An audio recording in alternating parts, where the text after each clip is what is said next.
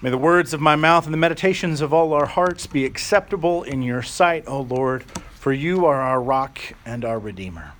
Amen. Amen. Please be seated.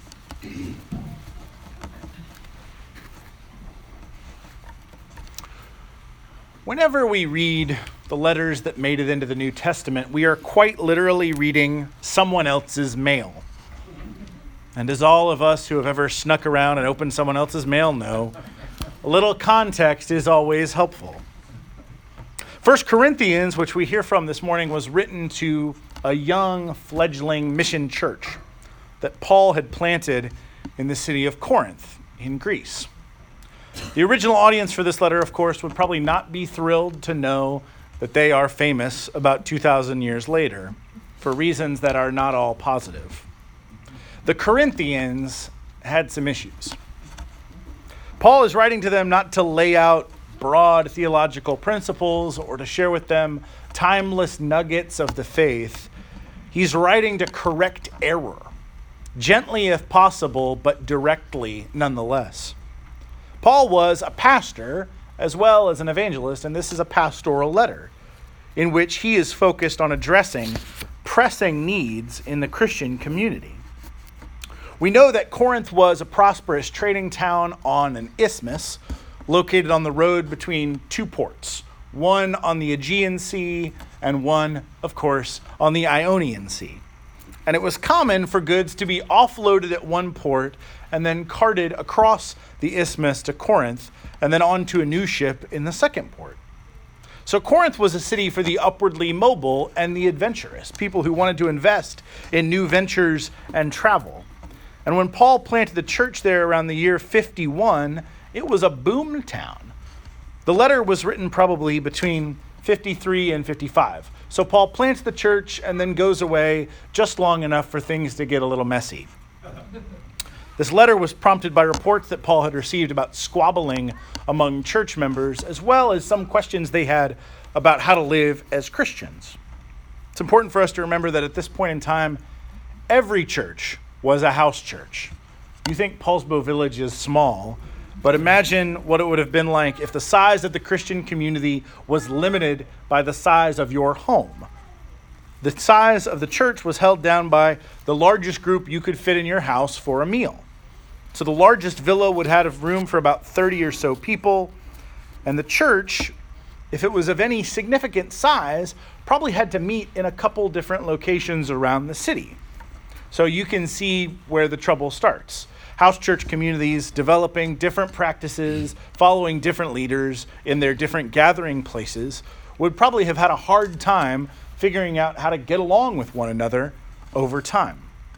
And there is, of course, one other element involved here, which is that the Corinthian church had an incredibly high level of socioeconomic diversity. We know that because of the names of the folks that Paul writes to this church was probably not just a gathering of the poorest of the poor, the way that we think of the early church often, but that Paul had recruited some wealthy and well born members of Corinthian society into planting this church. Some of them were servants, some were prosperous heads of household, and others landed somewhere in between. So, if this kind of diversity in a voluntary association is rare in our own time, it was also highly unusual in the ancient world, and that's where the tension starts for the Corinthians. Some in the church were suggesting that there might need to be a division at the common meal that they shared together, with separate tables for rich members and poor members, divided by their level of contribution to the church and to the meal itself. The haves and the have nots were starting to divide along these fault lines, and they were threatening to tear the church apart. The Corinthians, of course, were fine with this and were ready to pick sides and scrap it out. But Paul was not satisfied. He just refused to accept that this division between the members of the church had to be tolerated. Because if the church is God's mission sent into the world to fulfill God's purposes, then these disagreeable Christians needed to resolve their differences and learn to love one another better for the sake of the gospel. So, Paul is writing a pastoral letter to this fractured little church, not intending that you and I should read it 2,000 years and 6,000 miles separating us from them. And yet here we are, poking our noses into their messy little situation to see what we can learn from the bad Corinthian example. For just as the body is one and has many members, and all the members of the body, though many, are one body, so it is with Christ, Paul says. Now, this is a clever rhetorical trick. It was commonplace in the ancient world for public speakers to argue that human society was like a body, and that for the body to be healthy, every person had to fulfill their proper role in society. This argument was routinely used for justifying the class system, for keeping members of the lower, lower class in the Roman world subservient to the upper class. Whenever there was a famine or a slave revolt or some kind of social unrest, this argument would be rolled out to remind everybody that there was a natural social order that had to be maintained, and that rebellion against that order would only lead to trouble for everybody. So you can imagine the higher status members of the Corinthian congregation nodding along at this point. But here, Paul has marshaled the argument so that he can turn it on its head because he closes that sentence with, So it is with Christ. That shift would have made ears perk up. We may have been expecting Paul at this point to reference the church. The church is the gathering place of all the members into one body, each with a role to play. But Paul instead ties the union and the cooperation of the members to Jesus Christ himself. It's obvious why this would be a stronger connection. It's because even in the early decades AD, people were fond of grumbling about church politics and their fellow members, but who dares to complain about Jesus? Paul blurs the line between metaphor and reality here for our benefit. Because to describe the church as the body of Christ is, of course, a rich image that we're all familiar with, but it's also the truth.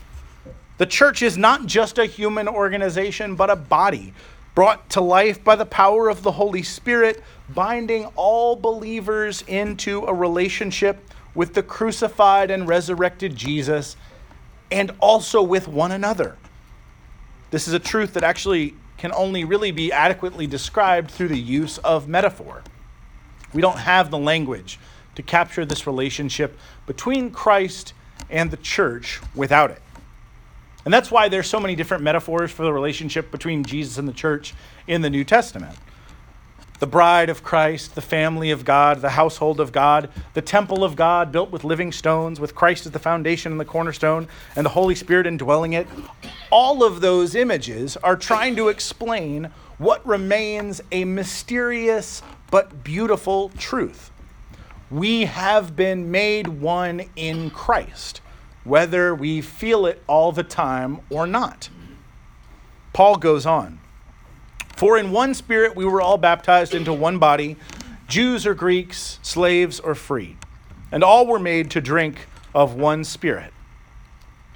Now, this is what Paul believes about the church deep down in his marrow that the gift of the Holy Spirit makes the church possible and visible in the world by joining all the members into one body that cannot function without the cooperation of each member. Now, in the human body, there's a necessity for diversity, of course, because each and every part has a crucial function that only it can fill. The body is differentiated by God's design to fulfill God's purpose. If the human body was just made up of eyes or of ears, it would be both grotesque and helpless. And in that diversity, each part of our body has a worth and an importance that assists in the functioning of the whole and is necessary. That interdependence means that the higher, seemingly more important members of the body cannot scorn the lower, seemingly less important members. And in fact, as Paul says, those parts of the body that seem weakest are treated with greater respect and modesty. I need not go into more explicit examples. But every part of the body is fully a part of the body. No part can claim superiority over any other. No part can ignore any other. No part can function without all the others. And that is, of course, as true for the church as it is for our human bodies. The Holy Spirit is speaking through this scripture to remind us that we are united and that we need one another. Not because we're good and decent church people and we like to be nice, but because we have been called together by God for a purpose that is impossible for any of us to accomplish independently. Have you ever watched a group of people try to get through a, a riving, a roaring river rapid in a raft? Whitewater rafts are built to be durable, but if every person is paddling at different intensities and directions, even the most well guided, well built raft will flip. And I have to tell you, as a veteran of more than a handful of youth ministry rafting outings, there are many hilarious and interesting ways that a team of intelligent, Christ loving people can get into a rubber boat together with their little helmets and their life vests and their paddles and their general sense of sunny optimism and fail spectacularly a raft where every individual has their own plan and their own agenda is destined to crash on the rocks and a few people are going in the water. But when those individuals work as a team, even the most dangerous rocks can be safely navigated. That's why there are these prosperous rafting companies that will let you put six 13 year old boys in a raft together because if they'll just listen to the guide, they're going to all get out okay. But if they decide to do their own thing, it's going to be very, very funny. so it is with the church. On the Corinthian Isthmus in 55 AD, just as much as here on the Kitsap Peninsula in 2019. This body needs all the members cooperating if we are going to survive much less fulfill God's purpose for us. There is no other way for the church to go forward. Now, in our world, divisions are all too commonplace. You only need to turn on the television news for as long as you can stand to watch it, or pick up a newspaper on any given day to see that society seems to be fracturing more sharply all the time. And those divisions seem to be natural for the body politic, but they are intolerable for the body of Christ. We need one another because we have actually been bound to one another by God.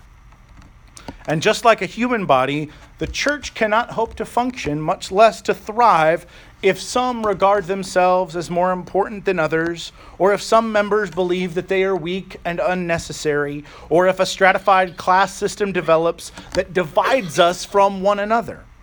There are no second class Christians, just as there are no second class parts of the human body.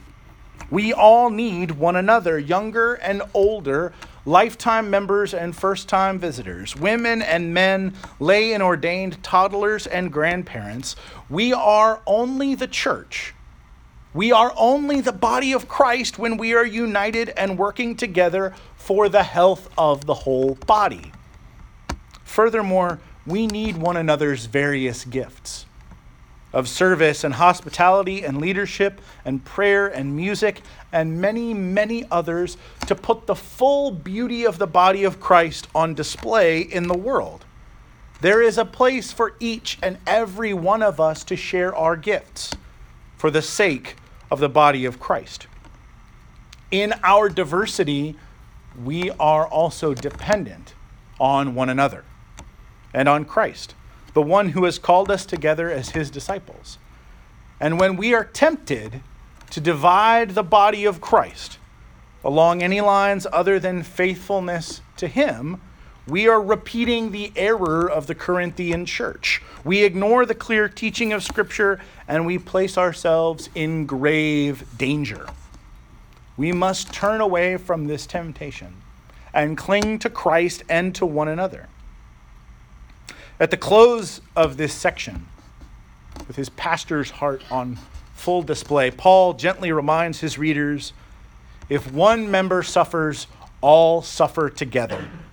If one member is honored, all rejoice together. If one member of Christ is suffering, we should stand with them and suffer as well.